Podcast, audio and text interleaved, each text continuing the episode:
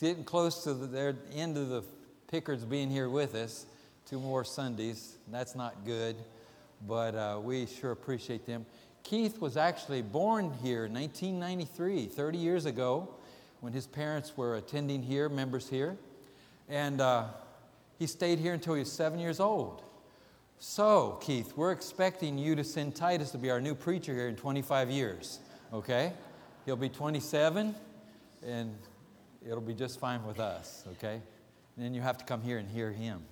So that's great.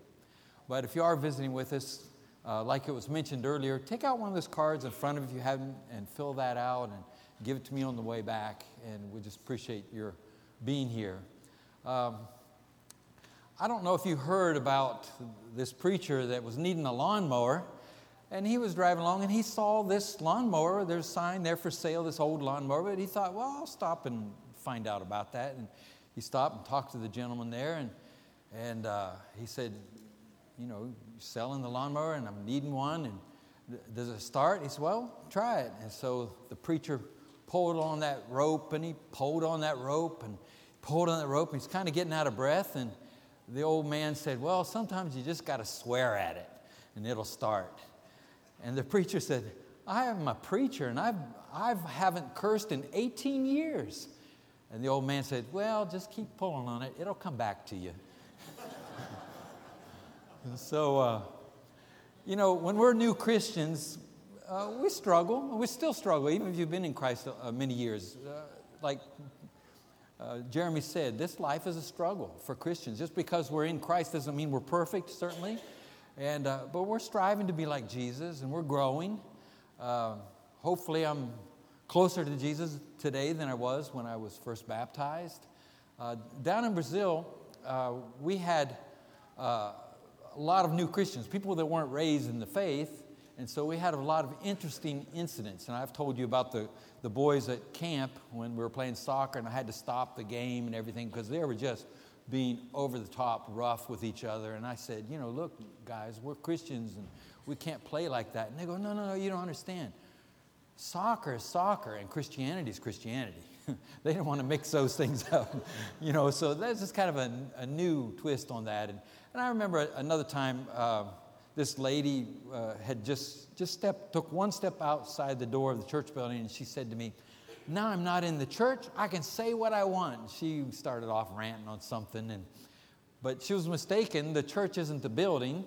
And as Christians, we need to uh, bathe our language in such a way that blesses people, not hurts them. So there's a lot of things. One, one I was trying to work with the new preachers there, the new guys I was training to be preachers, and uh, they're pretty young still in the faith and, and talked about illustrations and whatnot. And of course, back then we didn't have PowerPoint.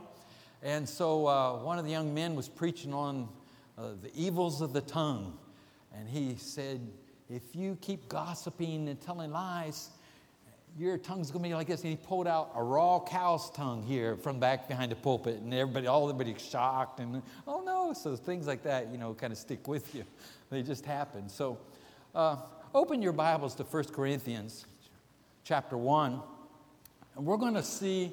Uh, that the book of Corinthians was written to a brand new baby church. Paul had been there for about 18 months, and now he's writing back uh, to help the Christians. The Christians had written him wanting to know some answers to things, because even though he taught them and was there for 18 months, he, uh, uh, there was still a lot of things they need to learn and, and, to be reminded of. And so Paul's writing this letter, and uh, I want you to know that this is probably the most immature, most messed up church I've ever heard about in my life, in the Bible or in real life, whatever. But uh, we'll, we'll mention a few of their problems here. But the first thing I want you to notice is in verse 2, Paul writes, he says, to the church, he's writing this letter, to the church of God that is in Corinth, to those sanctified in Christ Jesus, called to be saints together with all those who in every place call upon the name of our Lord Jesus Christ, both their Lord and ours. So, even though this church has got a lot of problems, uh, Highland Heights is the best church I've ever been in. It's fabulous. But we still have problems because we have people. But this church beats them all. They were so messed up. And I, let me share with you some of the problems that they had. But he still, remember, writing to the church of God. So you might get a disillusion with the church. Maybe somebody will say something or do something you don't like. Just forgive them and move on. Jesus did. Can you imagine losing your salvation because somebody made a mistake? Or just giving up on your spiritual family of 30 years because somebody did something or said something you didn't like? No, we, we, we've got to have the Spirit of Christ. And so Paul's writing to Corinth here. So in the first four chapters, he's talking about all the divisions. Uh, you know, it's, uh, it's, it's sad to have divisions in the church. Of all people, Christians should be united. But you know, everybody has an opinion about something. You ask, what color should we paint this? Or what time should we meet? Or what kind of, no matter what subject is, everybody has an opinion. You look at everybody's house, it's different. You know, if everybody had the same opinion I had, they'd want to have married Becky. and I'm glad they didn't. But even though they made a mistake, you know, that's.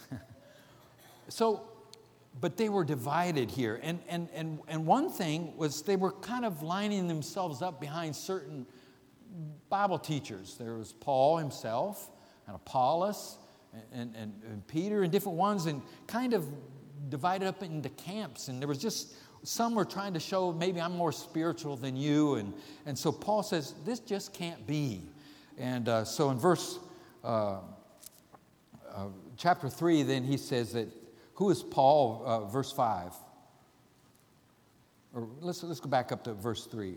Or, for you are still in the flesh, for while there is jealousy and strife among you, you are not of the flesh, behaving only in a human way.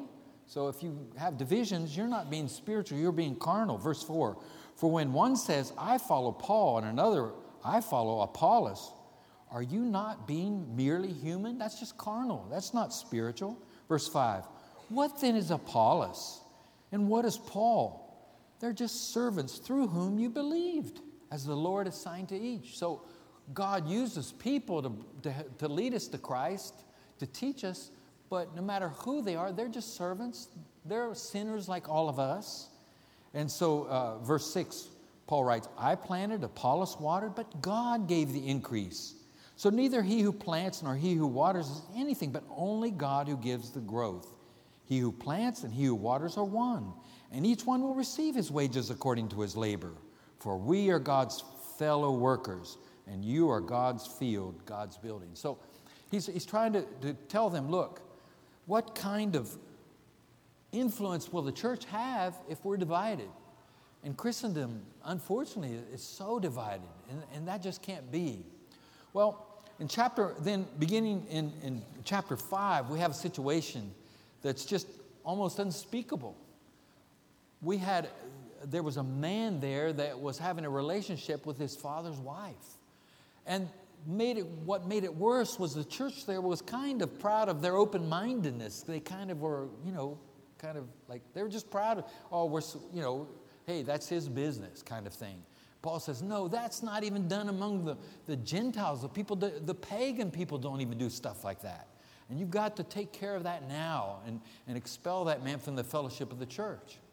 Then in chapter 6, Paul writes to him because there's brothers suing one another in the court of law. Taking, we don't know what the, the problem was, but they were going to court with one another.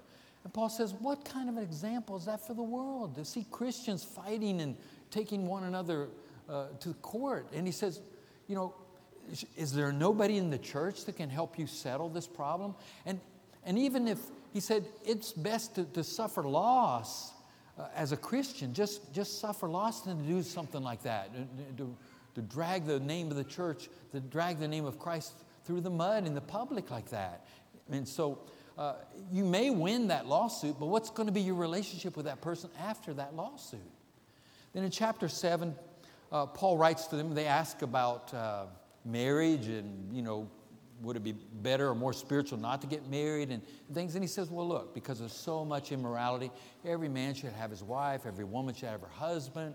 The husband doesn't belong to himself but to his wife, the wife doesn't belong to herself but to her husband. And then he goes and talks about the widows and how uh, they should act and, and so forth. But then chapters 8 And 10, he talks about meats that are offered to idols, which kind of strange in our culture, but uh, back then it was very serious. In other parts of the world today, it still is. Uh, but he's saying, look, we know there's no other gods. If this meat, you know, just, just eat it and don't say anything. Now, if it's going to cause us where you're eating it at somebody's house, it's going to be a problem, then don't eat it. You know, you'll be a, don't be a stumbling block. But we know that, that God created all things, and if we thank Him for what we eat before we eat, then, you know, it's, it's ours to eat. In chapter 9, Paul made a, a quick break there because some people in the church were challenging the authority of an apostle of God. Can you believe that? In the church of Christ, somebody was a, a challenging Paul's inspired authority. Well, he takes care of that. Then chapter 11 comes along, the first part of chapter 11.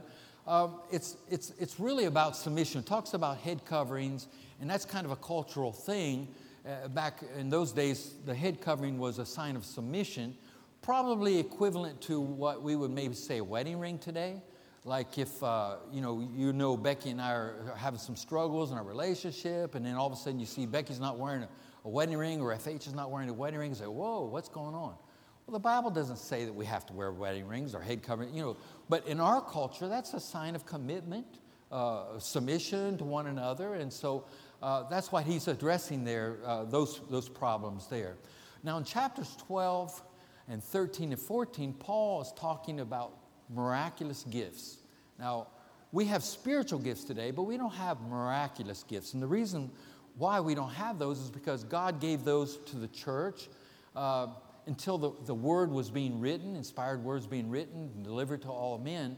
And so, miraculously, people were able to preach or even perform miracles so that people knew what, what they were preaching was from God and just not something they made up.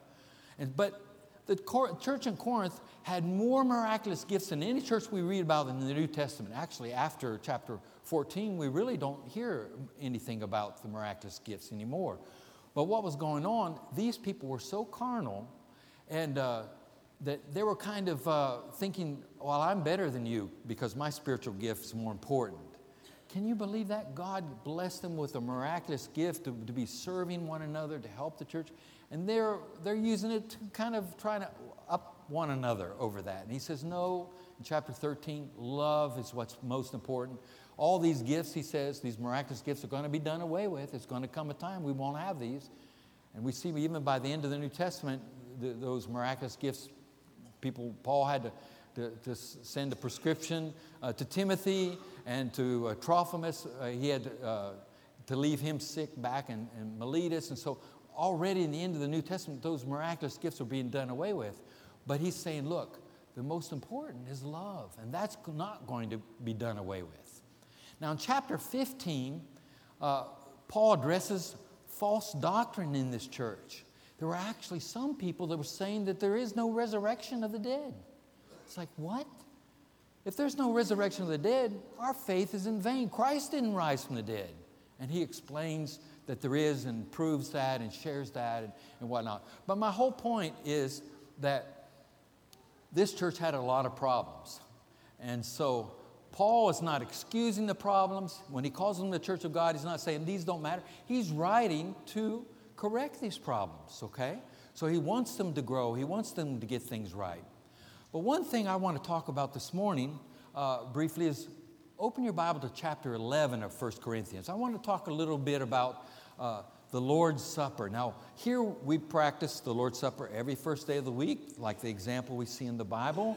We just did this earlier. I appreciate, uh, Jeremy, what you had to say. It was a blessing to us. Uh, certainly, Abraham was faith, but he didn't have to sacrifice his son, but God did. And so, uh, I, I, was asked uh, this week about, uh, about the Lord's Supper. So I want to share with you uh, four truths about uh, the Lord's Supper. The first is that Jesus commanded us to do it. In 1 Corinthians 11 24, Jesus said, Do this in remembrance of me. Uh, number two, we find that Christians practice it on the first day of the week. First of all, in Acts chapter 2, uh, at the end of that chapter, after the church began, the Bible says that they uh, persisted in the fellowship and the breaking of bread and the apostles' doctrine. Then Acts chapter 20, verse 7, it says, Upon the first day of the week, they gathered together to break bread. As a matter of fact, in 1 Corinthians 11, five times he talks about when you come together, he's talking about breaking bread or, or, or participating in the Lord's Supper. And then in 1 Corinthians 16, uh, the, the, Paul t- says that when you come together to break bread, then take up a collection at that time, the first day of the week. So uh, that's when Christians, for centuries and centuries, have practiced uh, or, or taken of the Lord's Supper on the first day of the week, which is Sunday, okay? Because that's the day that Jesus rose from the dead. Now, we realize over the last 500 years, some churches have come into existence and some have started taking it maybe once a quarter or even once a year. Uh, I read uh, where um, this, this one church, they said, well, the reason we don't uh, take it every first day of the week because people will kind of get so used to it, it won't be so meaningful to them. But look at that logic. Imagine if we would not have preaching. We're just going to have preaching once a quarter. People are like, well, that doesn't make sense. Or we'll just sing once a quarter. No. As a matter of fact, the more you partake of the Lord's Supper, the more precious it becomes to you. It's like when you read your Bible and you get into it. Well, the Lord's Supper has so much meaning for. To me, we could we could even spend more time here uh, elaborating on the importance of the, the, Lord's Supper. And number three, uh, we need partake of the Lord's Supper each week. Because it's at that time we re examine ourselves and say, you know, what do I need to change? Where am I falling down? Lord, help me with this. Lord, forgive me with this. Rededicate yourself. Uh, typically after our, our sermon or after we'll have a song and it's called the song of encouragement and we'll encourage somebody to come forward if they're not a christian they want to become a christian or if they are but they, they need to repent of sins they want the church to pray for whatever. So it's a rededication but you don't have to do that. If it's something between just you and god you can just pray during the lord's supper as you, as you go to partake it. Lord forgive me of this sin and uh, bless me and, and help me to change. And, and just to, so we need to partake of the Lord's Supper every week. And number four, the world needs it. Because when we partake of the Lord's Supper, we're proclaiming the Lord's death. We're proclaiming the gospel. The children need to hear it. People that are not Christians need to hear it. And we need to be reminded of it. If you want to come to Jesus, if you want to come to Jesus so you can come to his table, uh, and how, you might ask, how do you come to Jesus? How do you become a Christian? Actually, the Lord's Supper doesn't mean anything if you're not putting Jesus first, if you're not a Christian. So, six things here. First of all, you need to hear the Word of God because faith comes by hearing the Word. Secondly, you need to believe that Jesus is God. Now, the Bible teaches that we're saved by grace through faith, okay? Faith is what God uh, expects from us. But if you have faith, You'll repent of not putting God first in your life, and you'll confess publicly your faith in Jesus, and you'll want to be baptized, to be one with Him, because at that moment your sins are forgiven and you receive the gift of the Holy Spirit. And then, of course, if you have faith, you'll walk faithfully in the light of God's Word. That's how you come to Jesus. So the Lord's Supper is truly meaningful uh, for you each week. Let's stand and sing.